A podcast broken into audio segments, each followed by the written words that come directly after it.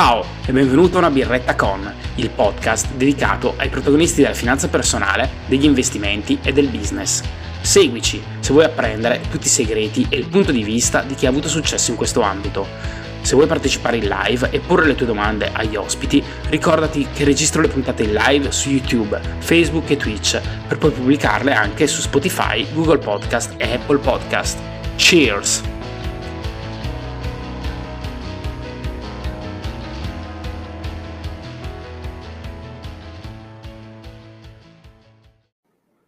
Schermo intero? Ah no, a parte che mi servono i commenti. Eccoci, siamo live. Ciao Jessica, ciao Gianluca. Come Ciao. state? Tutto bene, grazie. Ciao. Bene, benissimo, grazie. Benvenuti a una birretta con.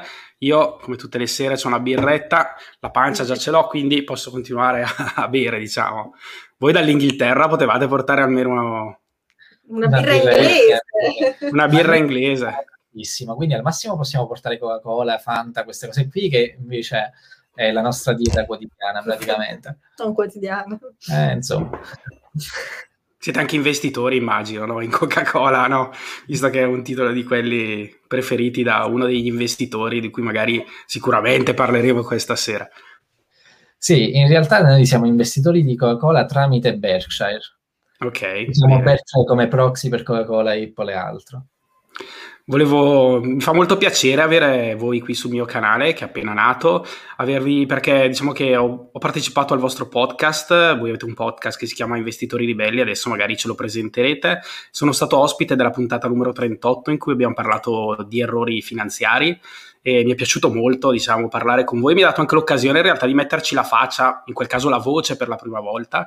Eh, come sapete io ho un blog da tanti anni, dal 2008, quindi scrivo da tanto tempo, avevo un rapporto anche con i, con i lettori, con, con chi adesso mi scriveva via mail, mi è piaciuto però metterci anche un pochino di... mettermi mettermi un pochino più in gioco, quindi aprire questo canale, quindi mi piaceva tantissimo avere qui voi stasera e visto che state facendo veramente un lavoro egregio con, col vostro podcast, mh, se ve lo volete presentare, volete un po' dire qual è la vostra esperienza, quando avete iniziato, come, come sta andando l'esperienza, vi ringrazio. In realtà Investitori Ribelli è un podcast ancora giovane, ha un anno di vita, ed è nato per la mia esigenza personale, perché mi stavo avvicinando al mondo degli investimenti e non capivo molti concetti perché non ho avuto un'educazione finanziaria a scuola, non sono cose che comunque ti insegnano. Gianluca invece si era interessato da più tempo, mi sa dal 2016, aveva iniziato a interessarsi, quindi ogni sera ci ritrovavamo lì, ehm, io insomma gli ponevo sempre le stesse domande e quindi a un certo punto è nata l'idea di dire "Mm, perché non facciamo un podcast, magari c'è altra gente interessata a conoscere questi concetti e che vuole migliorare, vuole imparare. Quindi questa è l'idea di come è nato Investitori Ribelli. Poi era Il un nome? modo, eh, come dicevi tu, per metterci in, in gioco. No, Investitori Ribelli è stato un nome che veramente ci ha dato problemi perché eh, non siamo molto faziosi a livello di nome, come puoi immaginare. È come quando registri un dominio web che vai lì con tante idee e poi nessuna funziona, oppure quelle buone sono già prese. E quindi avevo letto questo libro che si chiama The Rebel Allocator di Jacob Taylor, che parla, diciamo, è una versione fittizia di, diciamo, una versione romanzata della storia di vita di ehm, Charlie Munger e poi il romanzo parla di, questa, di questo ragazzo che impara da questo mentore eh, il modo di investire e da lì mi è Mhm. venuta l'idea, vabbè, l'allocatore ribelle non ha senso in italiano, quindi Non facciamo- tanto, ecco. eh, L'allocatore ribelle era un po' così. esatto, facciamo gli investitori ribelli. Ma poi ribelli perché in teoria vorremmo andare contro eh, la massa. Eh, in Bene. effetti, che- è quello un po' che, che siamo, in effetti, perché alla fine il modo in cui investe Warren Buffett e che seguiamo noi eh, è uno di quei modi di investire che magari la gente conosce, però o non ha capito bene, o anche se l'ha capito, comunque fa tutt'altro perché le altre cose sono più eccitanti, diciamo così. Certo, l'adrenalina e l'euforia magari dei mercati, ne parleremo. Eh, quanto, dai, mi piaceva un po' capire come fate a fare una puntata, quanto ci impiegate, più o meno pubblicate settimanalmente, corretto? Sì, ogni lunedì abbiamo Ogni lunedì? qualche settimana, poi per pigrizia un po' per altro, però sì, normalmente pubblichiamo il lunedì. Sì, per quanto riguarda mh, le puntate, in realtà noi abbiamo una lista di idee, di argomenti che vorremmo trattare. Poi se... Anche io ho il librettino, magari voi sarete più tecnologici. Io ho eh. il librettino con l'elenco di tutte le puntate future, però... Sì, noi facciamo sì, un servizio che si chiama Notion. Ok, eh, sì. E semplicemente lì quindi abbiamo una lista di, di idee però quando ci sono argomenti di attualità, come per esempio il coronavirus, GameStop, eh, GameStop il meeting di Berkshire Hathaway, allora diamo priorità a um, argomenti di attualità rispetto alle idee che avevamo in precedenza. E poi per quanto riguarda la puntata in sé per sé, cerchiamo di creare uno script. Più o meno vorremmo cercare di ripetere lo stesso approccio che hanno gli scrittori televisivi o radiofonici, però in realtà abbiamo fallito un po' inizialmente perché abbiamo iniziato all'inizio ad avere uh, solo i punti chiave, poi no, anzi no, all'inizio scrivevamo la puntata per intero, quindi tutti i dialoghi, mm-hmm. che avremmo voluto dire. Poi abbiamo iniziato ad avere un approccio diverso, solo con i punti chiave, e adesso invece stiamo usando un mix dei due metodi, perché scrivere la puntata per intero poi ci fa apparire meccanici, perché tenderemo a leggere tutto quello che c'è scritto, solo invece avere i punti chiavi abbiamo visto che non funzionava perché spesso improvvisavamo e quindi andavamo fuori traccia.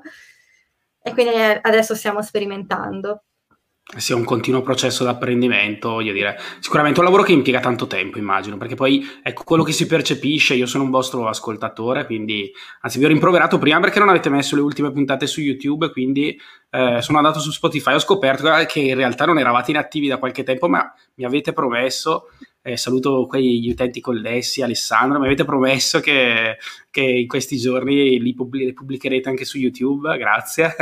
No, Però, recupereremo.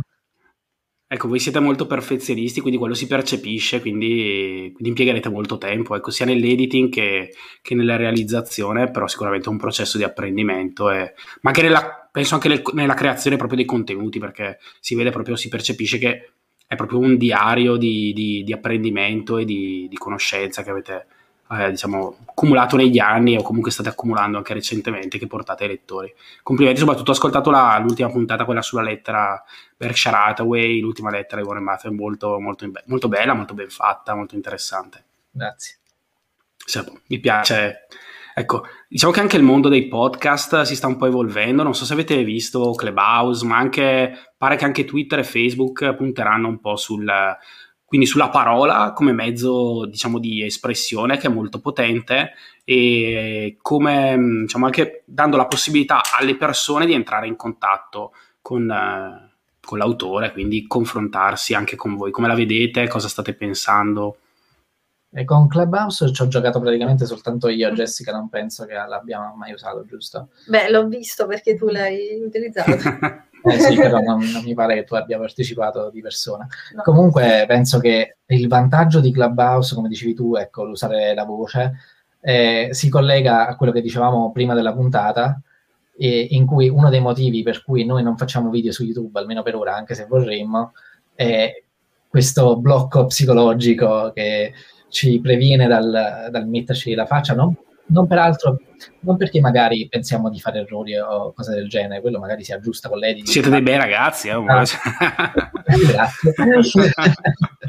Siete Però, giovani.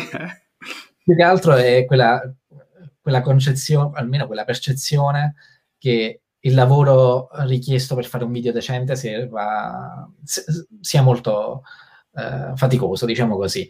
Eh, o comunque, insomma, ci vorrebbe un po' di tempo. Invece e poi comunque sarebbe un po' come il podcast registrato, magari preparato, con delle informazioni, diciamo, prestabilite dall'autore.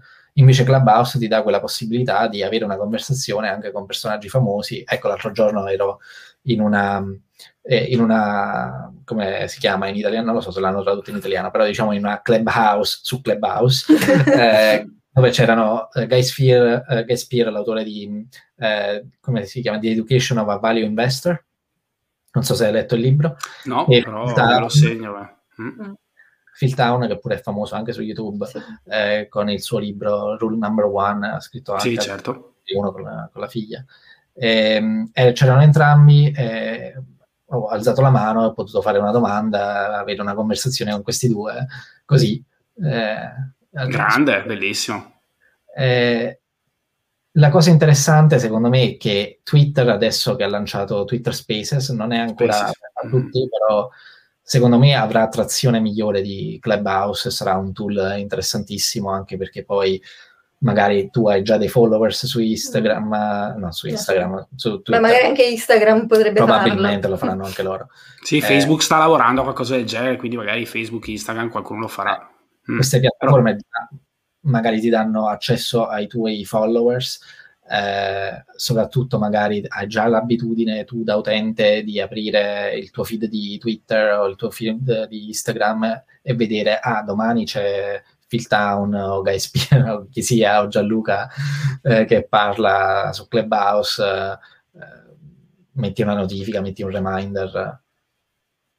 E quindi penso che... Eh, aspetto solo che, che, sia esteso anche agli utenti Android e poi dopo proverò anch'io. Ecco, c'è questo blocco della Apple che non sono né azionista né, né utilizzatore tranne dei computer, ecco, dei loro prodotti, quindi vabbè. Eh, avete anche un canale YouTube, eh, quindi se volete anche metterci la faccia, dai, fate le puntate in diretta, eh, provateci magari, qualche intervista. Magari. Ho visto che da un po' che non fate intervista a diciamo, esperti o, o comunque persone della finanza personale, avete in programma qualcosa? O... Ma guarda, eh, noi avevamo contattato tutte le persone che ci interessavano e la maggior parte ci hanno risposto, sono quelle interviste che abbiamo fatto ah, okay. mesi. Eh, poi non conosciamo praticamente nessun altro eh, che non parli di trading piuttosto che di investimenti e quindi anche per mantenerci diciamo, in tema con la nostra eh, diciamo, con il nostro flusso di idee o di, con eh, il tema del podcast è un po' difficile trovare, trovare persone. Eh, la maggior parte poi degli investitori che seguiamo sono inglesi o comunque madrelingua inglese. Ah, vabbè, però potrebbe essere un'idea, no? Quella di portare anche qualche inglese, perché alla fine il mercato italiano, quello di cui parliamo sempre con Mr. Hip è quello, un po' che alla fine cioè, ci si appiattisce un po' sulla sull'1% del materiale che è disponibile a livello mondiale, portare qualcuno, visto che state a Londra, portare qualcuno anche di inglese, alla fine mh, potrebbe essere una bella idea, perché no? Io vi seguo come sempre, voglio dire, eh, sono uno dei vostri ascoltatori. Sì, magari ci proveremo. Beh, magari vorremmo fare un voice-over in italiano. non so eh, perché siete troppo perfezionisti, capito? Volete fare... La traduzione in qualche modo. Ma secondo me la mettiamo su YouTube e quella ce la in traduce inglese, automaticamente. Sì. La traduce in automatico, vai. Aggiudicato. Quali sono gli investitori che vi ispirano? Volete magari uno per ciascuno piuttosto okay. che eh, sì, Warren Buffett. e poi nel mio caso Monish Pabrai, perché ho letto il suo libro The Dando Investor e quindi leggendo il libro mi sono avvicinata alla sua filosofia e ho capito di più il suo modo di investire, quindi mi fido di lui, insomma, e seguo anche quando pubblica i suoi report finanziari perché sono curiosa di vedere un po' in quali aziende investe, che poi lui era azionario in Fiat Mm-hmm. Era, sì, adesso non è più azionista, scusa, mm. in Fiat, adesso non è più, mi sa che ha venduto, mm, ha venduto, tu, ha venduto tutta Fiat. Sì. Eh, sì, e poi ho visto un paio di video perché ogni tanto parla agli studenti e ospite a qualche università in America. E, sì, mi piace la sua filosofia, il suo modo di approcciare gli investimenti che poi è comunque simile a quello di Warren Buffett. Quindi value investing sì, invece da parte mia Charlie Munger secondo me è un investitore migliore di Warren Buffett, anche se è dietro le quinte eh, a fare il vicepresidente di Berkshire, però... È un eh, giovane promettente, no? Sì, infatti, è sui 99 anni, però eh, mi sembra che ne abbia 97, 98. Eh, però sì, sì, insomma, un caratterino soprattutto se hai visto mai i meeting di Berkshire, quelli storici o quelli correnti, insomma, eh, mi piace questo modo di rispondere sempre coinciso, sempre sì, no, oppure no, non ci interessa, quindi ciao. Eh, e poi Re Dalio, diciamo, seguo particolarmente, mi interessa il suo modo di pensare, di andare a guardare sempre a livello storico cosa è successo in passato e le lezioni che si possono trarre da questi, da, dagli eventi passati. Insomma, eh, anche lui storia. sembra avere un caratterino. eh, lui è più, molto più moderato di Charlie, sì. diciamo così. Sì, lui ci sono dei video, per chi non l'avesse visto, sono dei video su YouTube fantastici, proprio educativi, proprio semplici, semplici, fatti insomma da lui e dalla sua, dalla sua società molto, molto interessanti. E, ma voi quindi come avete iniziato a investire? Innanzitutto quanti anni avete? Io questa non so se sono domande che si possono fare, soprattutto, soprattutto a Jessica, però...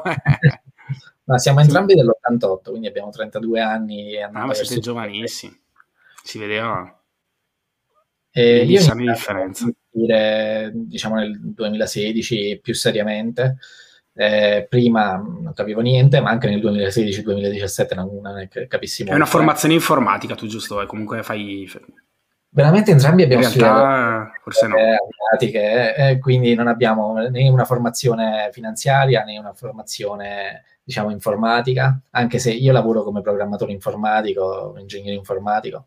E Jessica invece lavora come, come product designer, però quando dici il termine product designer penseresti designer di oggetti, il termine è un po' ambiguo, in realtà è designer digitale, diciamo, disegno le interfacce grafiche per le app, quindi anche io non okay. mi da qui la, la cura che avete per, anche per tutto il disegno che c'è dietro al sito, dietro alle copertine delle, delle puntate che sono molto belle, complimenti. Sì, è sempre Jessica che, che cura questa parte. Ehm, sì, dicevo, ho iniziato a investire nel 2016 un po' più seriamente, all'inizio investendo in azioni di aziende che mi interessavano, quindi Apple, Facebook, eh, diciamo le solite, anche perché essendo in ambito tech eh, vai su quelle, no? Quello è quello che conosci. Eh, poi avevamo anche dei soldi, quei pochi avevamo all'epoca. Ehm, che... Che i complimenti intanto, eh. scusami se ti interrompo, però Jessica e Gianluca sono preparatissimi, bravissimi a divulgare e appassionare con argomenti interessanti sulla finanza personale e sugli investimenti. Inoltre sono molti disponibili anche per domande e discussioni al di fuori del podcast, del podcast, vi scriveranno tutti adesso, cosa che ho apprezzato tantissimo. Loro e Mr. Rip sono davvero riferimenti di qualità su queste tematiche. Congratulazioni, continuate così. Grazie mille, Grazie. non ho letto il nome. Alessandro. Alessandro, Alessandro Zu. Eh, che stavo dicendo? Non mi ricordo più. come abbiamo iniziato, cioè, come ah, iniziato a investire? Dicevo, hai, iniziato, hai iniziato con Apple, con Facebook, forse. Sì, esatto, queste piccole azioni eh, che avrei sempre voluto acquistare anche da, da ragazzino, però, cioè, chiaramente Facebook non c'era, però eh, Apple magari era una, un'azienda che avrei sempre voluto comprare eh, invece ero sempre stato bloccato psicologicamente dal, dal farlo perché non, cap- non, sapevo, non capivo come funzionasse la borsa, non sapevo quale fosse il broker giusto, eh, comunque mi facevo queste domande che adesso mi sembrano ridicole. Ehm, invece avevamo dei soldi da parte quando ci siamo trasferiti in Inghilterra su un conto che è tipo il Money Farm locale, si chiama mhm. Nutmeg, ehm, okay, però come, come referenza tipo funziona come, come RoboAdvisor diciamo mm. Quindi, sì, RoboAdvisor in realtà c'è anche una parte umana dietro però comunque investono in ETF scelgono loro hanno, fanno, hanno dei portafogli eh, prestabiliti e quindi tu in base al rischio eh, finisci in uno di questi portafogli. Eh, rischio chiaramente definito come volatilità di mercato. E, e, però mi sono reso conto che nonostante avessi messo il rischio massimo come riferimento, eh, né mi davano i giusti ritorni, quelli che vedevo nell'SP500 eh, o comunque nel mercato in generale, e, e poi al contempo, eh, essendomi interessato di più a questo mondo di investimenti, ho iniziato a fare un po' di ricerca e una cosa che mi è venuta subito uh, alla luce è che la teoria del mercato efficiente per me non aveva assolutamente senso, perché vedevo questi sbalzamenti di mercato, eh, soprattutto nel prezzo di alcune azioni che seguivo, eh, che così non avevano senso, non c'era nessuna notizia correlata.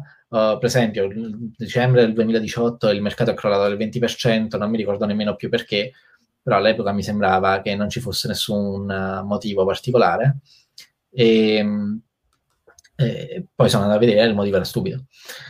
Quindi da lì certo. ho cercato, diciamo, di capire cosa stessi facendo storto ehm, e come potessi invece investire questi soldi in maniera diretta, in maniera un po' più intelligente. Sono finito per, eh, per trovare Warren Buffett e ho studiato subito tutto quello che aveva scritto, eh, tutte le lettere degli investitori, tutte le interviste, eh, ho iniziato a leggere qualsiasi libro di finanza mi trovassi per, per le mani, in realtà già da prima, eh, questi, per, per, quanto riguarda i libri, e poi da, insomma da lì sono finito nel, diciamo, nella rabbit hole, de, nel buco nero, eh, di, di, cercare di farmi una formazione finanziaria, di fare investimenti indipendenti, e da lì ho iniziato anche a tracciare il mio portafoglio in maniera un po' più diciamo, educata con una spreadsheet.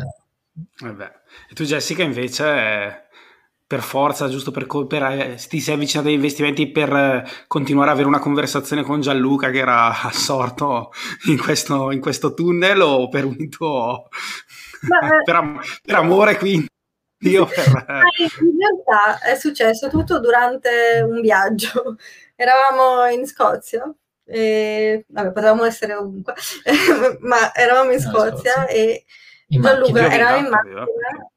No, in realtà siamo stati abbastanza fortunati, è stata una settimana okay, di 25 gradi. Però abbiamo fatto un road trip, quindi con la macchina trip. abbiamo praticamente girato tutta la Scozia, sì. quindi eh, tra un posto e l'altro c'erano 3-4 ore di, di macchina esatto, e quindi per tappare insomma questi buchi um, abbiamo iniziato ad ascoltare inizialmente musica e poi Gianluca ha suggerito di ascoltare un audiolibro ed era un libro che Gianluca aveva scelto che trattava di investimenti ed è Invested, scritto da Daniel Town con suo padre Phil Town. In realtà è scritto solo da Daniele, forse il padre giusto ha contribuito, ha contribuito al libro. Mm-hmm. E inizialmente ero un po' scettica nell'ascoltare questo libro durante il viaggio, avrei preferito continuare ad ascoltare musica o altro, però in realtà mi ha, mi ha colpito subito il, il, linguaggio semplice con cui parlavano di, di, finanza e poi quello che mi ha aperto la mente era stato un discorso di Daniel con eh, il padre, dove appunto il padre le diceva che se avesse iniziato ad investire da giovane, grazie all'interesse composto, eh, quando poi insomma avrebbe percepito la, la, pensione, si sarebbe ritrovata con un capitale di milioni di, di dollari. E mi ricordo che lì che Daniele si è, si è stupita dicendo come milioni, mi aspettavo, non so, magari un milione, no? Invece erano parecchi. Una cosa intorno ai 60 eh, milioni. 60 milioni, e quindi lui ha aperto gli occhi e ha detto, ah, ok. Niente male, ecco, 60 milioni, può interessare, ecco. Vabbè, era un'ipotesi campata in aria. Era un'ipotesi. No? Diceva, se mettessi tot soldi e facessi un interesse, un guadagno composto del tot per cento, che non mi ricordo quant'era, sì, il 15%, eh, avresti un capitale enorme. Sì, è quello, quello mi ha aperto un nuovo mondo, quindi ho iniziato ad interessarmi anch'io.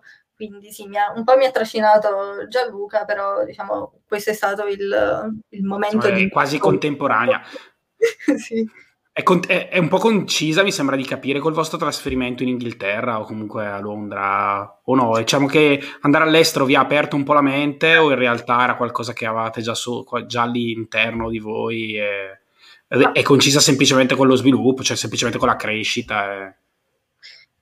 cioè, infatti... essere esposti, voglio dire, a tutti questi investitori internazionali, leggere, diciamo, avere un, essere in un ambiente un pochino più diciamo, amico della finanza rispetto magari all'Italia che sicuramente ci sono tante cose che funzionano bene, ma magari il mondo finanziario è meno, è meno aperto. È una combinazione di fattori, guarda, perché come dici tu, qui chiaramente Londra è conosciuta per certo. la potenza finanziaria, no?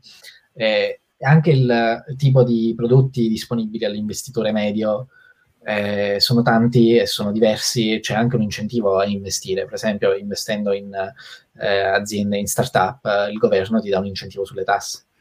Mm-hmm. oppure ci sono dei, eh, dei conti finanziari, eh, uno si chiama l'AISA, che è praticamente un di risparmio, mm-hmm. però esce in due categorie, in due tipologie. Una è quella tipo conto di risparmio bancario classico, dove tu depositi e lo, la banca ti dà un interesse, però l'altro è quello in cui puoi investire in aziende, bond, stock, ETF, quello che ti pare, e puoi prendere sia le scelte tu indipendentemente oppure affidare questo capitale per il conto con un servizio ecco, come Nutmeg, come Money Farm eh, e fare gestire quel capitale a loro. Eh, e quindi sicuramente è l'incentivo di nuovo statale che tutti i guadagni fatti sul capitale e gli interessi ricevuti in quel conto sono um, esentasse. Ok, è tanta roba. Mm. eh, eh, quindi diciamo c'è, c'è un incentivo a, a, capire un po' di più. Poi comunque la cultura finanziaria qui non è che sia molto migliore del, di quella certo. italiana. Mm. Eh, c'è sempre questa questione eh, sì. di un po' di mancanza di tempo, mancanza di interesse. A scuola comunque nessuno ti insegna niente, quindi diciamo manca eh, l'incentivo per, per una persona a informarsi. Però quello che c'è di positivo è che ci sono parecchi servizi. Eh, adesso non so se per colpa diciamo, della, della, lingua, e quindi qui c'è più disponibilità ad avere servizi che sono solo in lingua inglese, magari in Italia molti servizi non sono tradotti. E ho notato comunque quando ho iniziato a lavorare molti colleghi che parlavano fra di loro e parlavano di investimenti, non a livello di Warren Buffett e vari investing, ma semplicemente investire in questi conti tipo Nutmeg e poi stesso a, al lavoro almeno da me hanno mm. spesso fatto presentazioni dove veniva qualche rappresentante di qualche servizio come Nutmeg o Money Farm ad incentivare noi lavoratori ad aprire un conto, iniziare ad investire, quindi comunque è un modo per aprire la, la mente al mondo degli investimenti. Mm. C'è anche da dire che qui la pensione non funziona come in Italia, okay. la, la, pensione integrativa è diciamo, necessaria, non è obbligatoria. C'è obbligatoria ma no, necessaria. Niente. Eh, quindi diciamo c'è un incentivo sia da parte statale che dalle parte di, di, aziende di mettere da parte dei soldi in un conto pensionistico e anche qui ci sono varie opzioni, eh, uno dei, dei, quali è la SIP che è un conto di investimento personale per la pensione.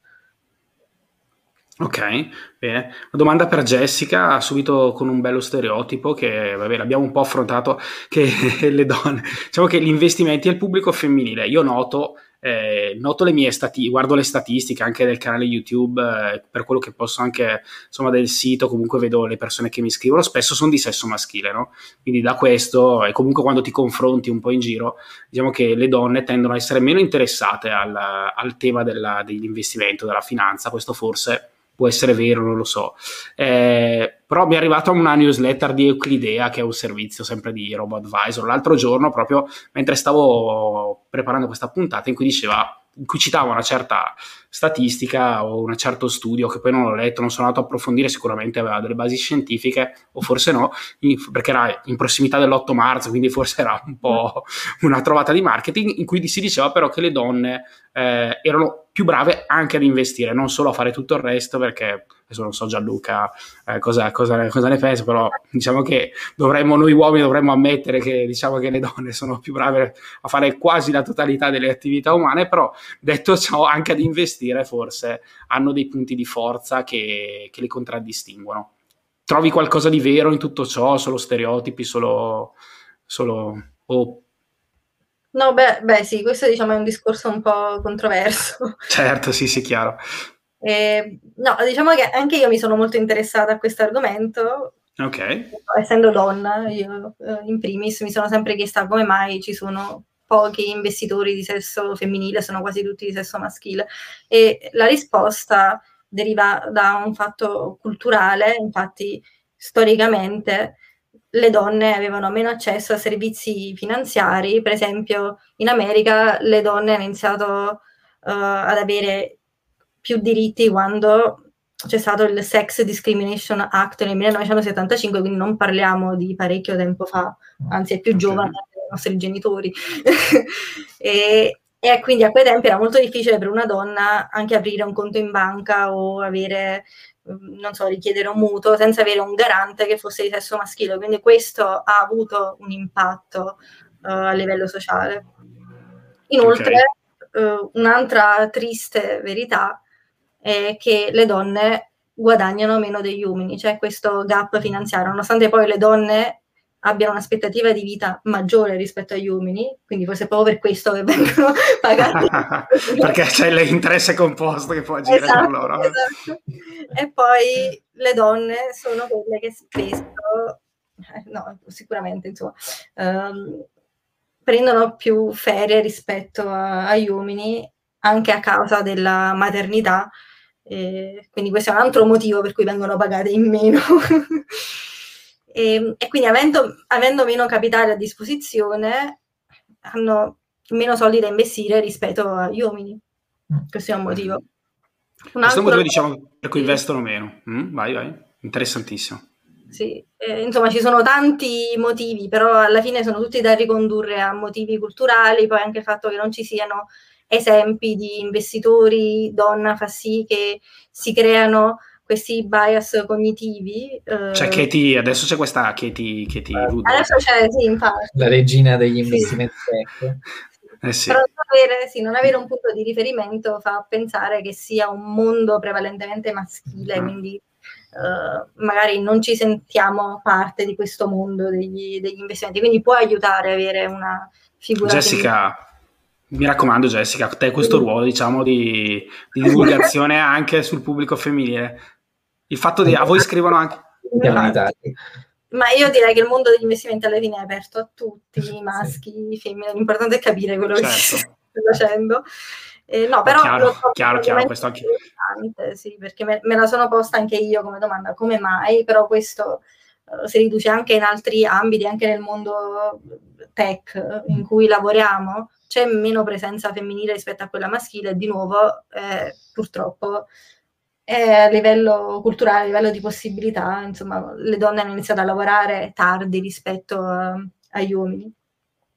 Sicuramente. E secondo te c'è, c'è qualche, c'è qualche sfo- fondo di verità sul fatto che magari sono più brave nel gestire le emozioni o, o magari, non lo so, li, potrebbe essere vero? O comunque Ma... a selezionare la pazienza, non lo so. Potrebbero avere qualche dote o... Eh, ovviamente, questo, ovviamente, questo, ovviamente, dipende dal singolo individuo, no? però magari potrebbe essere che, no, che magari siano... questi, questi, miti sulle donne, che le donne sono più avverse al rischio, sono più avverse al rischio, forse.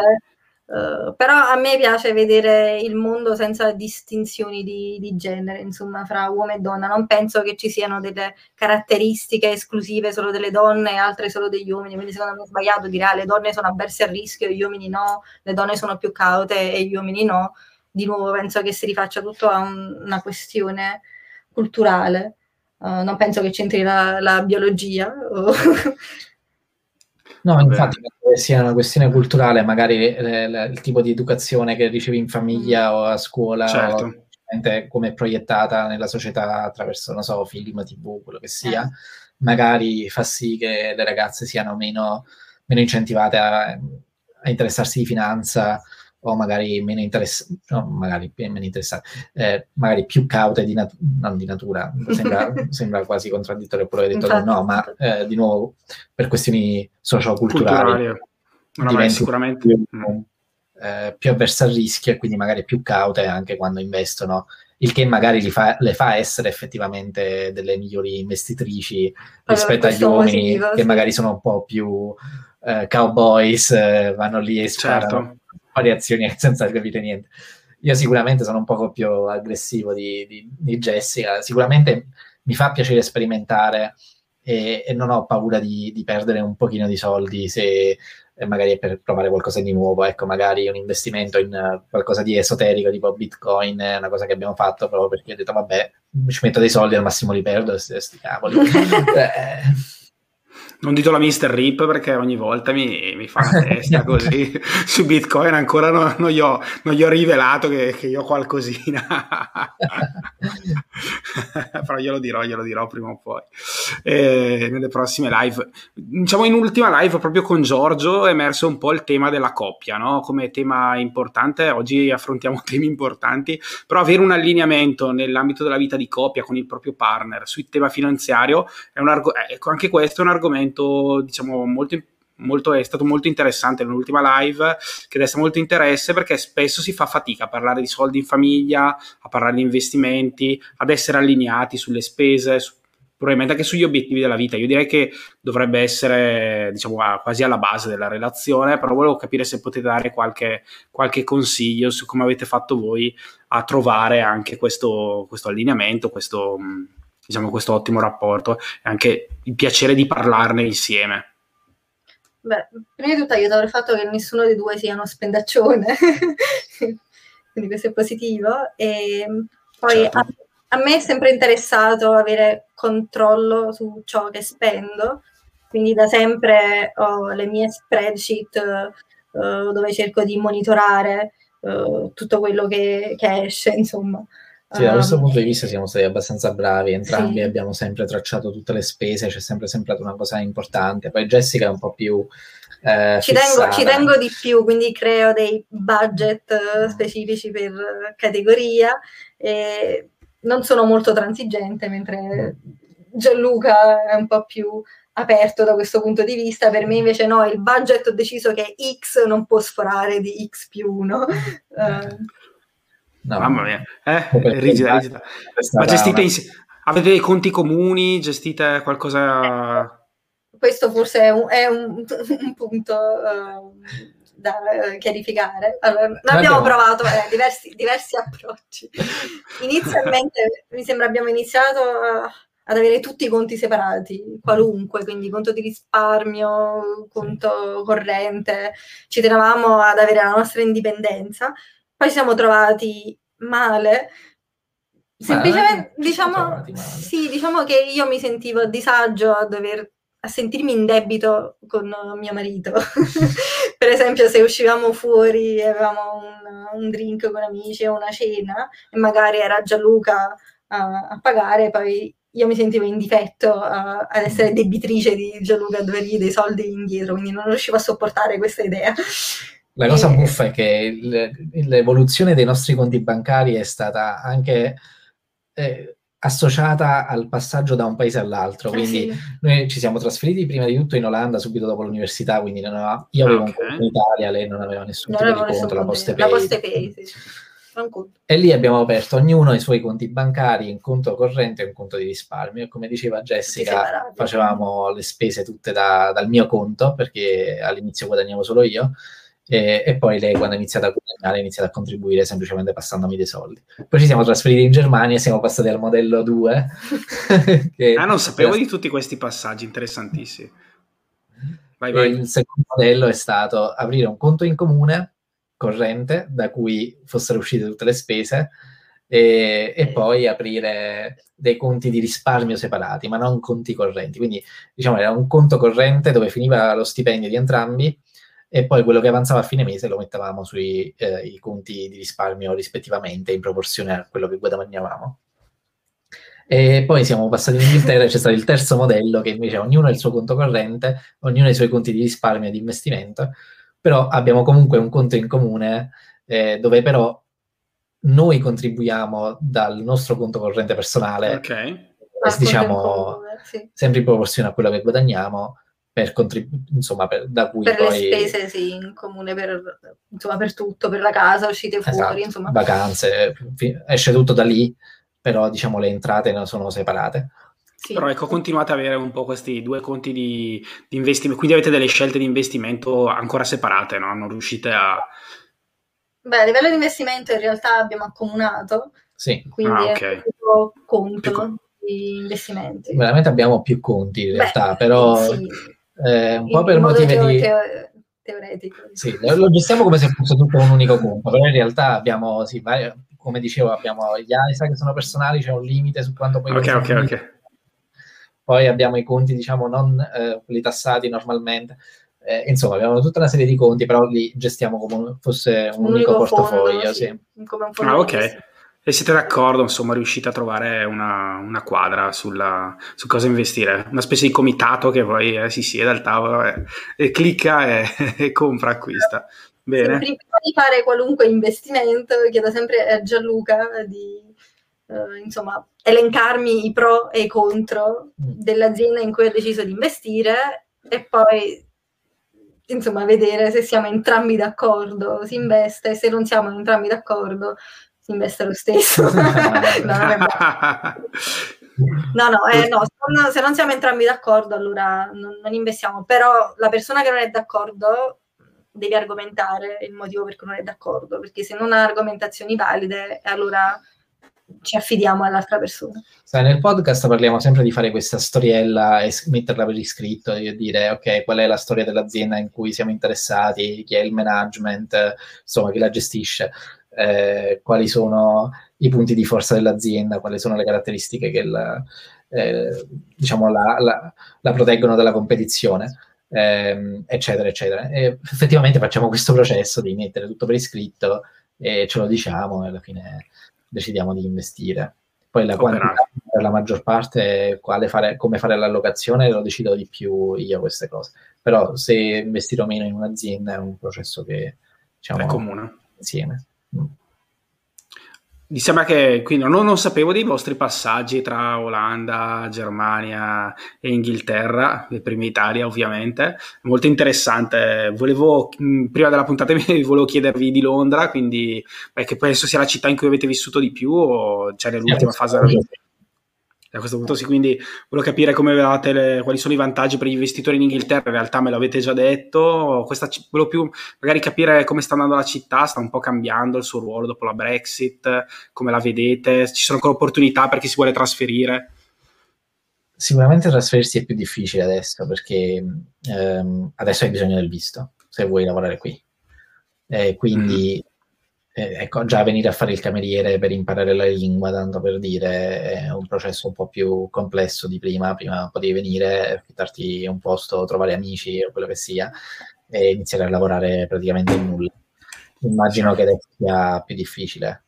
Eh, personalmente non ci ha impattato perché appunto noi siamo qui da già sette anni, eh, quindi c'è questo schema che il governo ha in- offerto ai residenti inglesi però eh, di nazionalità europea, eh, per cui puoi dire io sono residente da lunga data, se sei stato qui almeno 5 anni diciamo hai diritto alla cittadinanza, però puoi non farla e dire semplicemente sono stabile in Inghilterra.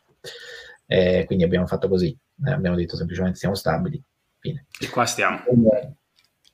Eh, e quindi possiamo rimanere qui a Iosa, insomma, senza visto, senza niente, eh, semplicemente non possiamo uscire dal paese per più di due anni di fila. questo è tutto il cambiamento. Eh, a livello di economia non so se ci sarà un impatto forte sulla città di Londra. Penso che per la maggior parte il settore finanziario sarà quello impattato e anche quello che eh, magari certo. dà un po' più di acqua al mulino qui. Eh, quindi non so, è una cosa che vedremo solo in futuro, immagino. Sì, quindi voi ovviamente avete piani, vi trovate bene, no? Una bella città. Io ho fatto l'Erasmus a Londra vent'anni fa e quindi cioè, sono un po' legato a questa città. Eh, molto bella, molto vivibile, molto stimolante anche in termini di iniziative, quindi cambia molto rapidamente no? negli anni. Sono tornato un po' di volte, ovviamente ogni volta diversa, ogni volta continua trasformazione. Questa è l'ennesima trasformazione. Sì, sicuramente molto l'evoluzione di Londra è continua, non, non, mi sembra si sia fermata a causa della Brexit. Eh, che dire, sicuramente dal, dal, nostro punto di vista, cioè almeno per quello che ci riguarda, il nostro settore eh, non è stato impattato troppo, eh, mm-hmm. perché alla fine rimane comunque un hub tecnologico e quindi a livello lavorativo c'è, c'è lavoro, eh, anche per esempio eh, i nostri amici hanno trovato difficoltà adesso con il, eh, con il coronavirus, qualcuno è stato licenziato, non ha trovato subito lavoro, qualcuno eh, invece eh, ha avuto un po' di difficoltà. Eh, noi siamo stati impattati poco, eh, quasi nulla, però per esempio io ho dovuto contrattare un, eh, un tasso più basso, quindi sto guadagnando leggermente di meno di quello che facevo prima di, di marzo eh, l'anno scorso, però relativamente la differenza è poca e le, comunque le offerte di lavoro arrivano. Eh, infatti adesso inizierò un nuovo lavoro. Ah, ok. Sempre lo stesso ambito però, no? O cambi qualcosa nella tua... Cambia leggermente perché questo qui è un po' più avventuroso, diciamo così, vado nel, a lavorare in un'azienda che tratta di criptovalute. Ah, caspita! Proprio, proprio nell'epicentro del, del fuoco, del, male, non lo so, sì. vedremo, vedremo. Interessante, interessante, sempre diciamo in ambito informatico comunque. Sempre come un programmatore informatico, sempre dedicato a dispositivi Apple eh, però sì. Eh. Interessantissimo. Quindi resti, restate in Inghilterra, ho, ho, ho, sentito forse in qualche puntata, forse proprio quella con Mr. Rip del Giappone, che se non ho capito avete studiato giapponese all'università sì. o comunque, quindi di questa offerta in Giappone che, di cui un po' ti pentivi forse, di, forse vi pentivate di non aver accettato. Eh, sì, è una di quelle cose che Cioè, in realtà durante gli anni, soprattutto eh, paio d'anni fa, a questo punto, mm. purtroppo, eh, ho ricevuto parecchie offerte. Nel 2019, se non sbaglio. Eh, nel 2019 ho ricevuto parecchie offerte per trasferirmi praticamente ovunque nel mondo. eh, abbiamo, ho ricevuto un'offerta per trasferirmi a Bangkok, un'altra per andare in America, un'altra per andare in Giappone, una per andare a Barcellona. Alla fine abbiamo rifiutato tutte eh, perché alla fine, ecco, Barcellona, Giappone, ehm, ma, o Bangkok, dice ok, ti assume questa azienda, magari ti paga anche bene, però se ti trovi male o loro non eh, si trovano male con te e ti licenziano, cosa fai? Certo, non dove sarà, torni, ecco, sei un po'... Non sarà facile trovare un'altra cosa che paghi almeno altrettanto. Infatti parlavo con dei, degli amici di Barcellona che quando lavoravo in Olanda, l'azienda per cui lavoravo aveva un ufficio vicino a Barcellona e quindi ho fatto degli amici che sono rimasti lì e parlavo con loro e diceva ah, sì, l'azienda per cui eh, l'azienda che ti ha fatto un'offerta effettivamente è quella che paga di più nella zona, ma per lo stipendio che ti hanno offerto eh, difficilmente troveresti una cosa allo stesso livello se non ti dovessero, se ti dovessero licenziare non ti dovessi trovare bene. Quindi alla fine è stato un fattore per farci eh, decidere di non... Un di po' non di prudenza. Mm. Eh, qui alla fine ci troviamo bene, non ci manca niente, ci sono offerte di, di lavoro continuo. Di nuovo, a livello economico non vediamo perché dovremmo spostarci. Eh, certo. una di quelle cose che mi piacerebbe magari revisionare una volta che abbiamo un capitale tale da dire, sai che c'è, eh, possiamo considerarci indipendenti sì. finanziariamente, allora a quel punto eh, vuoi andare ecco, a Barcellona, vuoi andare a Tokyo, chi se ne frega se ti licenziano perché tanto non, è, non, non fai quel lavoro necessariamente per vivere. Beh, eh, ma oggi poi con lo smart working tutti questi concetti sono ancora più validi, nel senso che poi voi nel vostro settore, diciamo che la geografia conterà sempre meno, no? Poi dopo Assolutamente, infatti ecco, eh, l'azienda per cui andrò a lavorare, almeno il mio team sarà completamente remoto, i miei colleghi sono sparsi per il mondo, quindi io lavorerò da casa. Eh, però eh, prima del coronavirus eh, molte aziende comunque non consideravano l'idea di fare smart working o lavoro da remoto o lavoro da casa, come lo si vuole chiamare. Poi proprio oggi ho letto un paio di notizie di alcune aziende che hanno deciso di far lavorare tutti gli impiegati da, da casa. Stranamente una banca Stranamente inglese. una banca inglese, sì. E, però ci sono altre banche, per esempio Barclays, che hanno deciso di far tornare tutti al lavoro mm. 5 giorni su, su 5. sì, ci sono queste visioni contrastanti. Sicuramente la verità sta un po' nel mezzo, no? quindi probabilmente la soluzione migliore sarà un po' un mix, no?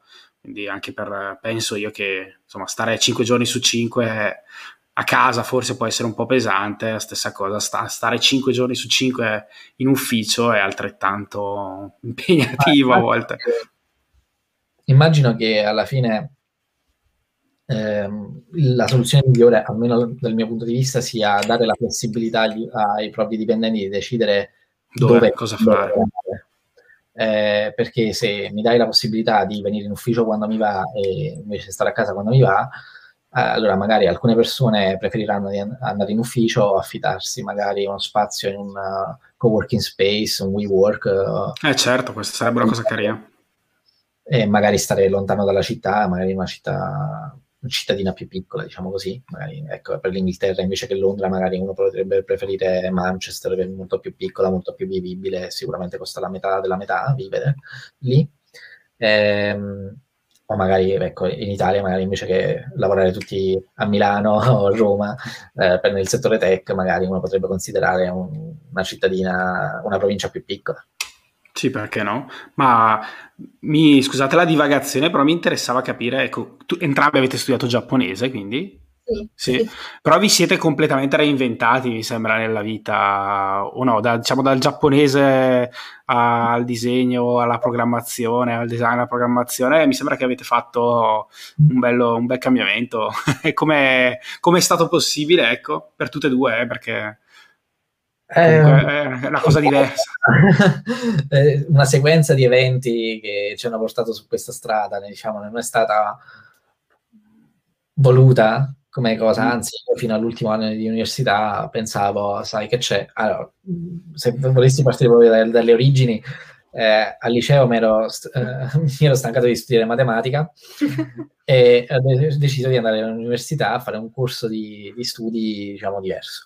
E quindi invece che fare programmazione, che è quello che avrei voluto fare, eh, almeno inizialmente al liceo, eh, ho deciso di invece andare per una, un corso alternativo pensando se invece di programmare videogiochi, che è quello che avrei voluto fare da giovane, ehm, andassi comunque nel settore a tradurre videogiochi, mi troverei comunque bene.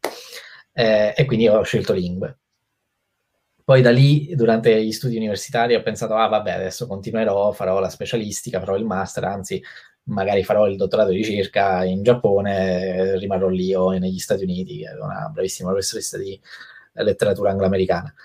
Eh, e invece poi sono successe varie cose e mi sono messo a programmare applicazioni per iPhone, eh, così mentre ero all'università e da lì, ma quasi dal, di punti in bianco, cioè all'improvviso ho iniziato a ricevere eh, chiamate da aziende in Europa, eh, solo una in Italia in realtà, ehm, che mi hanno detto, sai che c'è, ci sono pochi programmatori iOS eh, che fanno app per iPhone, eccetera, e, e, ci servirebbe una persona come te, vuoi venire? l'offerta poi si è rivelata essere eh, una di quelle che non si può rifiutare, almeno per la mia condizione, cioè alla fine senza titolo, senza esperienza, se non ecco, giocare un po' eh, nella stanza da letto col Mac la sera. Eh, Caspita, che storia! In, Complimenti. E poi da lì si è avviata la carriera. E addirittura eh, adesso sei riuscito a unire, cioè riuscirei a unire due passioni, no? mi pare di capire, quella per, il, per, la finanza, per il fintech, per l'aspetto finanziario con, con, la programmazione. Ci manca solo il giapponese, ecco, dovresti farlo per... eh, infatti un'idea era quella di andare... di andare a lavorare in Giappone. Eh, l'offerta che avevo ricevuto in realtà era per andare a lavorare su un servizio di pagamenti. Eh, ah, ok. Eh, però di nuovo ho rifiutato perché... Vabbè, però insomma... Lei non avrebbe sì. lavorato lì e sarebbe stato un po' difficile nel caso in cui ci avessero, avessero licenziato, non mi sarei trovato bene, non mi fossi trovati bene. Tu Jessica invece? Eh... come è successo? Beh, io ho eh. sempre avuto la passione per, per, l'arte, per il disegno, una mente più creativa rispetto a Gianluca che praticamente ha zero passione per arte in generale. E, ehm, mi ricordo, sì, quando, quando Gianluca ha iniziato a lavorare in Olanda, l'ho seguito in Olanda, e ho trovato lavoro anch'io, anche se inizialmente era customer service, quindi non c'entrava né con giapponese né con, con l'arte, e, ma nel frattempo ho continuato ad appassionarmi di quello che stava succedendo e siccome Gianluca ha iniziato a lavorare come programmatore di app, ho iniziato a interessarmi a fare il design di, di app. E, ok. E poi, se non sbaglio, non ricordo come è successo, qualcuno ti ha contattato sì, dalla Germania. Mm. Uh, offrendogli lo stesso tipo di, di lavoro e cercavano un, un designer uh, livello junior, che quindi ero io senza esperienza praticamente. E quindi sì, ci siamo trasferiti in Germania, abbiamo lavorato per sei mesi nella stessa azienda che era una startup e lì um, ho imparato il mio mestiere da due ragazzi che erano senior designers e mi hanno insegnato molte cose, quindi ho iniziato a leggere di più, ho iniziato a lavorare su un prodotto vero, quindi ho fatto esperienza vera, un prodotto reale invece di avere solo progetti eh, fatti come hobby e poi da lì ci siamo trasferiti a Londra e anche a Londra grazie a questa esperienza di sei mesi che ho fatto in Germania sono riuscita a trovare il mio primo lavoro come designer per una startup qui in Inghilterra. Complimenti perché insomma siete è un percorso diciamo di, di, cambiamento, ma però di anche di, diciamo, di, perseguire la propria passione, di seguire comunque qualcosa che piace, unendolo ovviamente a quello che è un lavoro, quindi anche un obbligo. Interessante, bravi, complimenti.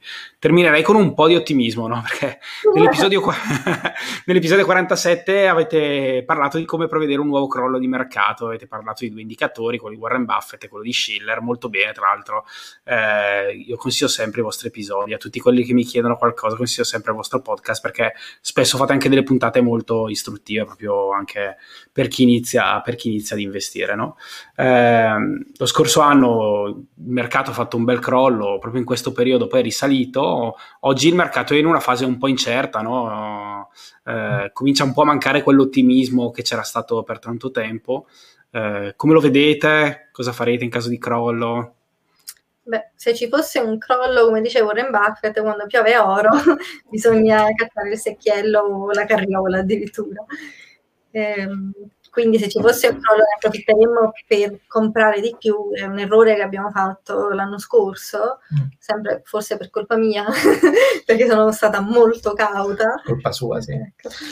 Eh, avremmo potuto comprare di più, quindi sì, se ci fosse un crollo sicuramente compreremmo le aziende. Eh, di cui comunque abbiamo già studiato la storia, quindi non sarebbe un acquisto fatto frenetico sul momento, sì. acquistare... Perché voi avete, voi avete, una lista, avete su Notion... Sì, sì abbiamo una lista. Avete una lista sì, con, con, dei prezzi di ingresso che vi siete prefissi più o meno. Sì, sì, abbiamo la lista delle nostre... E li ordinate in termini di preferenza o... No, al momento no. sono ordinate in termini in, uh, alfabeticamente. Alfabetico, sì, perché eh. sono aziende che ci interessano tutte. In... Oddio, c'è qualche azienda che ci interessa un po' di più sì, delle no. altre, però diciamo tutte quelle che sono nella lista eh, sono già state selezionate. Sono eh, e sono comunque relativamente poche. poche sì. Ah, ok, sono poche.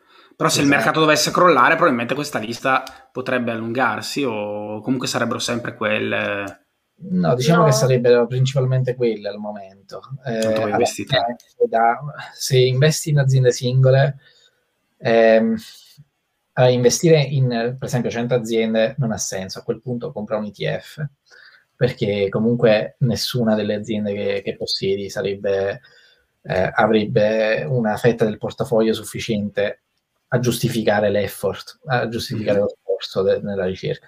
Invece investendo in 10-20 aziende significa che nella peggiore delle ipotesi ognuna rappresenta un 3-4% del tuo portafoglio, ammesso che tu abbia dei, dei soldi, un pochino di cuscinetto di, di emergenza eh, da parte. E, e, quindi potrebbe effettivamente crescere e diciamo portare quei frutti che uno spera. Eh, al contempo, magari ecco, con 20 aziende hai una diversificazione sufficiente a, a, dire non perdo tutto se, se, mi sono sbagliato e l'azienda finisce in bancarotta eh, o il management eh, fa qualche cavolata. Eh, però, insomma, gli slot sono quelli, quindi devi sempre chiederti qual è l'investimento migliore. Investo in questa azienda che mi piace o in quest'altra azienda che pure mi piace e quindi è sempre eh, una scelta qual è la migliore tra le due. Per esempio, eh, ecco, eh, Apple è un'azienda che mi piace tantissimo, però in questo momento non fa parte del nostro portafoglio. Eh, come magari dicevo all'inizio, in realtà abbiamo, abbiamo, un investimento in Apple, ma tramite Berkshire. Quindi abbiamo investito in Berkshire eh, nella mia pensione. Ehm, e quell'investimento ci dà accesso ecco, a Apple, Coca-Cola, Bank of America, non necessariamente ci piace Bank of America, però Coca-Cola Apple sì, eh, e soprattutto la pila di soldi di Berkshire, che quindi approfitterà anche un po' per noi se ci dovesse essere un crollo di mercato, speriamo. Eh, e quindi diciamo, investire in, in, certe aziende può fare anche da proxy per altre aziende che, che ci piacciono. Ecco, tanto per dire una, eh, di recente leggevo che eh, Tencent ha uno stake del 30% in Tesla, quindi investire in Tencent significa investire anche in Tesla, automaticamente. O investire in SoftBank significa investire in WeWork e in altre, eh, tante altre aziende, Uber, eccetera. Investire in Tesla significa investire in Bitcoin, in piccola parte. In piccola parte, sì. Adesso eh, iniziano ad accettare Bitcoin come pagamento per, eh, per Tesla, quindi eh, per le macchine, eh, quindi magari ne, cioè, se ne potrebbe beneficiare. eh, o forse no, chi lo sa, eh, vedremo. Eh, e quindi magari eh, investire in Apple direttamente potrebbe essere un, un, investimento peggiore, magari che investire gli stessi soldi in Berkshire, che magari ti dà opportunità di accedere sia a Apple ma anche ad altre aziende. Eh, ed è solo un esempio. Eh, però ci sono anche aziende diciamo, che non funzionano da proxy, che pure ti danno un'aspettativa migliore o peggiore. Eh, e dipende anche dal livello di fiducia che uno ha nel, nell'azienda in quanto faccia bene. Eh, se penso che un'azienda X abbia un 70% di possibilità di fare un guadagno del 15% composto per i prossimi 10 anni e un'altra del 20%, eh, chiaramente vado con quella eh, che mi dà una prospettiva di guadagno migliore a parità di, di fiducia, diciamo così. Ma il vostro rendimento rispetto a quello di un benchmark eh, com'è in questi anni? Eh, in questi, eh, lo, noi lo tracciamo da fine 2018, quindi non abbiamo okay. questo storico. Mm-hmm. Però diciamo non ci possiamo lamentare, siamo al 31% composto annuale negli ultimi due anni qualcosa, quindi... Complimenti. È, appunto da vedere a lungo termine, però... Certo, da vedere a lungo termine, però sicuramente, soprattutto eh, fa- nel, nelle fasi di ribasso sicuramente sì, bisognerà capire come si comporterà il vostro portafoglio. Non investite in bond, giusto? Avete fatto una puntata per dire che investire in bond, è, è, spiegando perché non bisogna investire in bond. Non ho ascoltato l'episodio, ve lo, lo premetto, però eh, perché, se Beh, volete dire quali sono le ragioni, vi faccio fare il riassunto dal vivo, ecco. Sì, proverò. Eh, guarda, in, in, realtà fino a qualche settimana fa avevamo due ETF uh, con uh, contenenti bond, uno americano e un altro uh, con bond cinesi. Eh, abbiamo deciso di liquidare tutto eh, semplicemente perché ci siamo resi conto che il discorso che fa Ray Dalio nei suoi post su LinkedIn eh, ha molto senso ehm, ed è anche lo stesso discorso che faceva Nassim Taleb qualche anno fa. Eh, noi guardavamo i bond non come investimento permanente comunque, eh, mentre magari investendo in un portafoglio classico, sai, 60-40 o qualsiasi variazione di questo, mm-hmm. ti ritrovi con una porzione di bond che è sempre lì e si spera semplicemente che il valore del portafoglio rimanga bene o male bilanciato nei momenti di crollo perché magari ecco, i bond dovrebbero aumentare di prezzo mentre le stock scendono o viceversa. E, e si spera però su quello, poi non, c'è un ribilanciamento che succede magari ogni sei mesi, ogni tre mesi, ogni, ogni anno, eh, però diciamo la porzione di bond rimane relativamente stabile, comunque c'è sempre una porzione di bond. Mentre per noi era un, un, posto in cui parcheggiare soldi, ricevere degli interessi, e poi nel momento in cui ci fosse stato un crollo di mercato o comunque avremmo, in cui avessimo trovato un'opportunità migliore di impiegare quel capitale, vendere bond e comprare magari le azioni di certe aziende. Però eh, il discorso di, di Taleb, ho, cercato, ho, fatto un po' più di ricerca su questo argomento, no? ehm, il discorso di Taleb, il discorso di Dalio e adesso anche Warren Buffett nella lettera agli shareholder che ha pubblicato qualche settimana fa, eh, pure diceva la stessa cosa, investire in bond in questo momento è da pazzi scatenati perché i tassi di interesse sono cosa? All'1%, adesso sono aumentati all'1,70% quelli eh, decennali americani, eh, del governo almeno. Mm-hmm. E, e dice eh, quanto possono scendere per giustificare un acquisto in bond che compensi diciamo, un potenziale calo di tasso di interesse in caso di crisi, perché in caso di crisi normalmente le banche centrali cosa fanno? Prendono il tasso di interesse, lo abbassano, per esempio a zero come è successo l'anno scorso, per stimolare l'economia. Nel momento in cui le banche centrali abbassano il tasso di interesse, il prezzo dei bond aumenta perché i bond che sono già esistenti certo. pagano di più relativamente di quelli, eh, rispetto a quelli nuovi.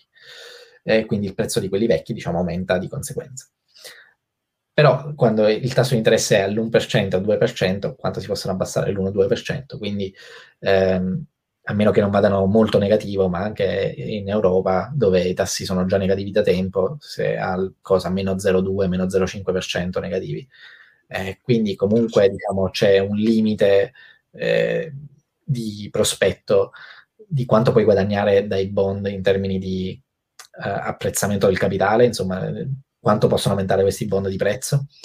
Gli interessi sono comunque pochi da giustificare eh, un, un, investimento in bond anche solo per gli interessi, perché sono praticamente nulli, comunque, di, ripeto, l'1-2%, e investire in un'azienda che come Coca-Cola ti paga eh, dividendi al 3%, conviene di più investire in un'azienda stabile come Coca-Cola che difficilmente fallirà e ricevere un 3% di dividendo rispetto all'1,5%, 2% di, di dividendi dai bond. Chiaro, chiaro, argomentazione. Tempo, mentre, eh, al contempo, mentre un'azienda come Coca-Cola è relativamente stabile, anche se il prezzo dovesse oscillare, sai che i prospetti dell'azienda sono comunque rosei, cioè magari non cresceranno al 20%, al 40% composto come magari la startup tech del momento, eh, però crescerà un poco lentamente, però stabilmente nel tempo. Comunque non è un'azienda che fallirà a breve. Eh, invece i bond del governo, seppure il governo non dovesse fallire chiaramente, però dovessero ehm, decidere le banche centrali di alzare il tasso di interesse o dovessero perdere il controllo del tasso di interesse ehm, e magari gli investitori riescono a, diciamo, a dominare quella, quel mercato, che è quello che è successo nelle ultime settimane in realtà. Eh, il tasso di interesse de, de, sul decennale governativo americano è aumentato all'1,70% negli ultimi giorni, proprio perché il, il mercato obbligazionario sta diciamo, iniziando a, a, calcolare una potenziale inflazione, visto lo, lo stimolo anche forse un po' eccessivo sì. che i, i vari governi stanno, stanno impiegando. Eh, e quindi il potenziale di perdita di capitale sui bond è alto perché il tasso di interessi potrebbe salire tranquillamente a un livello normale che dovrebbe essere intorno al 4-5% e ti farebbe per- perdere tranquillamente il 70% del potere d'acquisto, il prezzo potrebbe scendere tranquillamente del 70% in queste situazioni. Quindi, diciamo, il gioco non vale la candela. E allora se non vale più la candela, perché tenere i soldi parcheggiati in bond? Eh, allora nel mio caso preferisco averli contante, che comunque anche di nuovo, secondo Ray Dalio, cash is trash, no? il contante è spazzato. Eh, anche il contante non è che serva chissà quanto, però rispetto ad avere un'allocazione tipo portafoglio 60-40 dove mi aspetto sempre di avere dei bond, io sono pronto ad azzerare eh, il mio conto corrente, anzi di aggiungere margine al mio, al mio conto nel caso in cui ci fosse un crollo forte eh, per investire in aziende che mi piacciono e che hanno a lungo termine delle prospettive di, di guadagno forti. Grazie. Grazie, molto, molto interessante, molto, molto, ben articolato. E sì, è una domanda che viene spesso fuori, questa di, delle obbligazioni, condivido, insomma, che in questo momento eh, non è lo strumento corretto, non è lo strumento, insomma, da... poi ognuno fa le sue valutazioni, ovviamente noi qui condividiamo sempre dei percorsi di, di investi, di, il nostro percorso di investimento, ma non, ovviamente non diamo consigli finanziari perché non è questo il nostro lavoro, almeno per ora, perché poi dopo magari nella vita siamo pronti sempre a reinventarci no? e magari a, a, cambiare, a cambiare lavoro. E, sicuramente ne siamo la prova della reinvenzione. No, infatti, pensavo a voi che appunto siete stati in grado di, di, di, trovare delle idee, realizzarle così. Sicuramente non abbiamo nessuna intenzione di iniziare a fare gli investitori, diciamo, professionisti nel senso di accettare capitale esterno eh, da investire, però non eh, si sa mai. Eh, mm sicuramente siamo interessati al nostro capitale e non siamo consulenti finanziari, quindi chiaramente quello che ho detto poco fa da prendere con le pinze eh, certo. Studiate. Eh, sicuramente fidatevi di più di Redalio che di me, quindi andate a leggere le sue cose, non quello che dico io, e traete le vostre conclusioni. Insomma. Con la crescita del capitale vi è mai capitato di pensare di aff- ad affidarvi a qualcuno o rimane là o, o magari cambiare in qualcosa le vostre scelte di investimento? Magari o invece mm, diciamo che restate convinti? Hai un'opinione a riguardo? Perché per me è veramente no, tutto il contrario di quello che hai detto. Cioè, più cresce il nostro capitale, più sono convinto che sto facendo la cosa giusta. Però, ok, eh, no, più cresce nel senso sì, più cresce, nel senso più cresce grazie al rendimento, sicuramente ti convinci, no? ma magari crescendo a un certo punto può subentrare anche un pochino di paura di per- più paura di perderlo, non lo so, magari eh, con la crescita del capitale potrebbe subentrare eh, il timore che eh, alla prossima crisi, sai, quando cominci ad arrivare a certe cifre, perdere il 30%, ancora tu ragioni nell'ottica, ancora tu ragioni nell'ottica giusta che è quella che la crisi è l'opportunità, insomma, di, di investire. Esatto, Però, per me questo cambiamento psicologico in fare vedere le crisi finanziarie come un'opportunità opportunità. per spendere soldi invece che pensare di proteggere il capitale è, è, la cosa che mi ha fatto cambiare completamente approccio, se, almeno guardando in retrospettiva quello che facevo in passato, perché ecco, come dicevo, per esempio c'era stata la crisi del 2018 molto breve a dicembre, dove il mercato certo, era crollato tech 20%, io lì eh, ero andato in panico, perché è il mio primo crollo. Invece eh, a marzo io ero super eccitato, volevo comprare qualsiasi cosa e poi lei mi frenava. Eh, però... Eh sì, perché non sai mai quanto possa crollare poi effettivamente, no? Quindi vabbè... Eh, ma infatti è stato uno dei motivi per cui non abbiamo È stato un flash, è stato un flash crash, non so come... Cioè, eh, ma noi siamo stati troppo non cauti nel senso che volevamo proteggere il capitale, ma anzi siamo stati eh, troppo, come si dice, gridi in italiano, non me lo ricordo più. Avidi, avidi. Avidi. Avidi, avidi. Siamo stati troppo avidi, avevamo, per esempio, ne abbiamo parlato anche nel podcast, volevamo comprare Starbucks e non l'abbiamo comprata perché noi eh, stavamo no, lì a aspettare che scendesse ancora un po', era arrivato intorno ai 50 dollari e noi stavamo aspettando che arrivasse ai 45, 40, 43, 45 dollari per iniziare a comprare e invece poi non ci è arrivata mai. Bene. Eh, beh, abbiamo perso un'opportunità. Eh sì, però diciamo che dopo gli errori si fanno, ne abbiamo parlato, ecco, anche nella puntata del vostro podcast, si impara e bene, beh, mi ripeterò anch'io, ecco, cioè anch'io devo ancora, cioè sto aspettando questo momento di, di crollo per, per, vedere come mi comporterò e se questa volta riuscirò veramente anch'io a, a non farmi condizionare. Poi mi piacerebbe concludere magari se con qualche libro, podcast, blog, qualcosa che volete consigliare, servizio, e poi mi riprometto di metterlo nelle note dell'episodio, di mettere i timestamps perché sennò gli ascoltatori poi mi, mi, rimproverano perché le puntate sono lunghe e sono molto interessanti. E, e quindi però farò delle note quasi come le vostre, precise all'episodio. Beh sì, per quanto riguarda i podcast, podcast in italiano abbiamo da consigliare sicuramente quello di Incassaforte Pod Comunque abbiamo anche fatto una chiacchierata perché li trovo simpatici, è un buon modo di insomma approcciarsi alla finanza e sentire quattro amici chiacchierare. Abbiamo assortiti anche. Sì, infatti sono ben assortiti, è molto piacevole da, da ascoltare.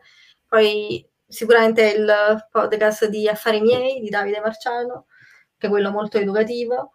E, ehm, e, poi in realtà ne ho altri che sono in lingua inglese. Se sì. vai, vai ho uno che è, si chiama Naval ed è il podcast di Naval Ravikant. Eh, lo trovo interessante perché lui stesso è, è, è infatti no, lui è un uomo interessante insomma tutto quello che, che dice insomma mi, mi ci trovo eh, condivido perle di saggezza sì no infatti sono perle è vero, di, è vero, è vero. L'abbiamo detto eh, sì, quindi lo consiglio vivamente. Quindi non è Anche su Twitter fa dei tweet spesso belli, interessanti, ispira- ispirazionali, si dice così, inspirational. Eh. Crescita personale. Eh, sì. Eh, un altro podcast invece correlato alla finanza è Invested di Phil Town e Daniel Town. Eh, mi piace il connubio padre-figlia e mi piace molto che anche lei sì, abbia iniziato non sapendo nulla di, di, finanza e adesso dopo, mi sa dopo cinque anni, non so da quanti Quasi anni hanno, forse sei. Ah wow.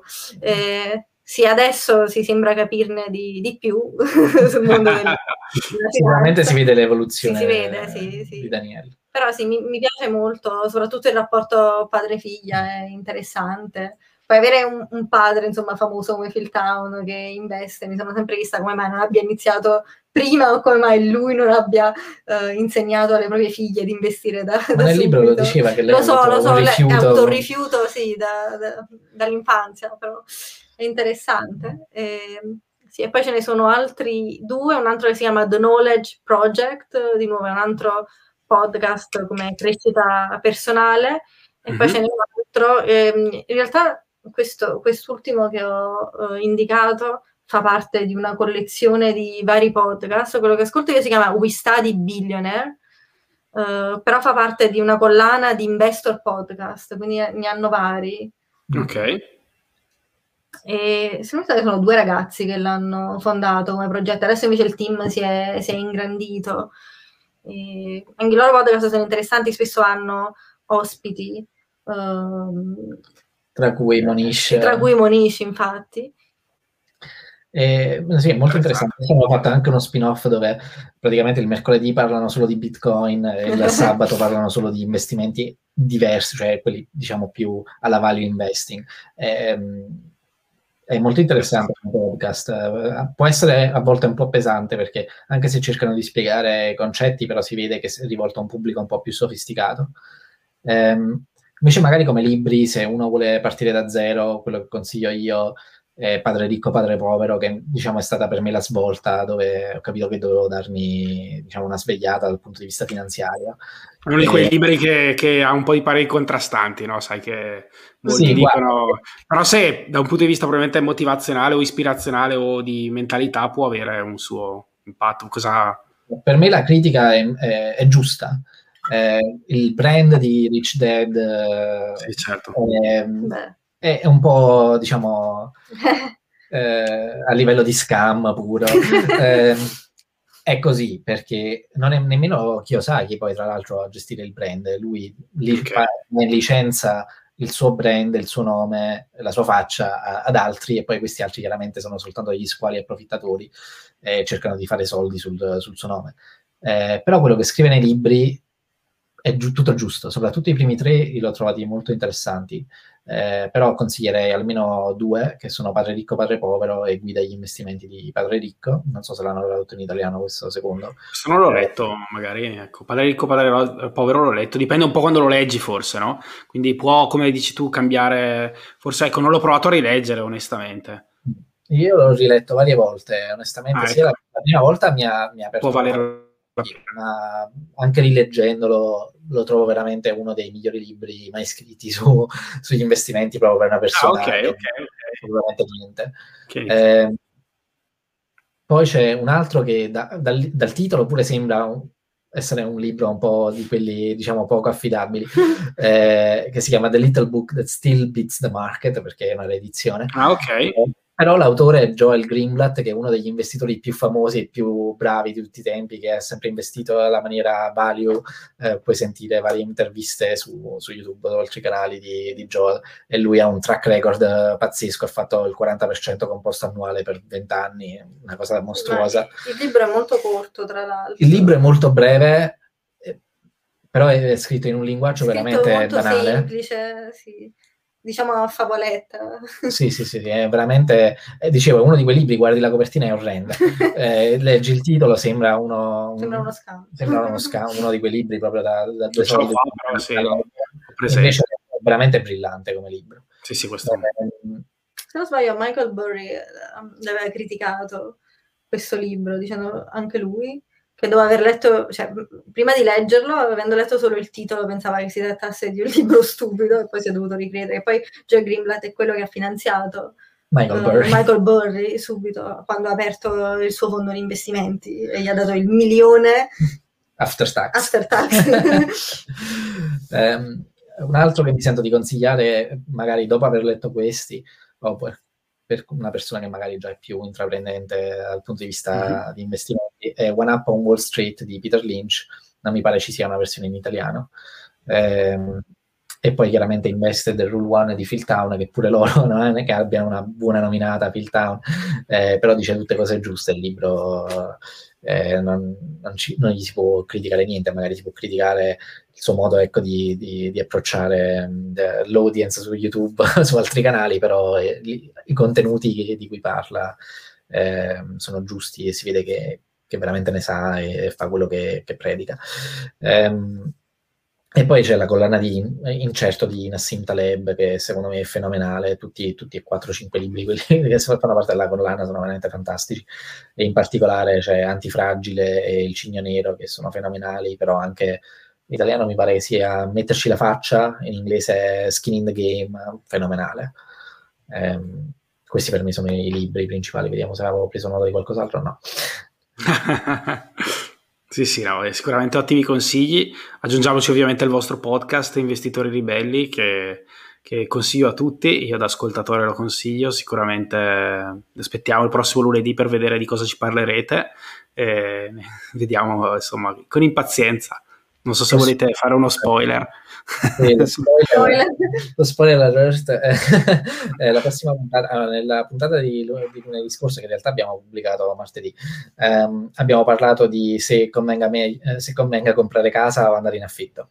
Ok. E, ehm, invece eh, lunedì parleremo di se convenga ripagare il mutuo prima o no, il prima possibile eh, perché è una domanda che ci siamo chiesti sia noi quando abbiamo comprato casa qualche anno fa e di recente un nostro amico ha comprato casa e parlando ci ha detto guarda noi pensiamo di ripagare il mutuo in 10 anni invece che in 30, eh, hanno fatto il mutuo a 30 anni però pensano di ripagarlo in 10 eh, e io avendo già fatto i conti per me stesso poi mi sono eh, diciamo sono, sono intervenuto e ho cercato di dargli un consiglio in maniera soft, però ne parleremo ecco appunto nella puntata di lunedì. Dai, sono impaziente, voglio dire, tutti abbiamo questo problema e quindi, o come molti di noi hanno questo problema o questo debito a lunga scadenza, quindi è interessante sapere se, se può essere opportuno estinguerlo prima o no. Dai, grazie. Mm, grazie mille Gianluca, grazie Jessica, ci vediamo alla prossima. Grazie a te. A presto, grazie. Ciao. Ciao.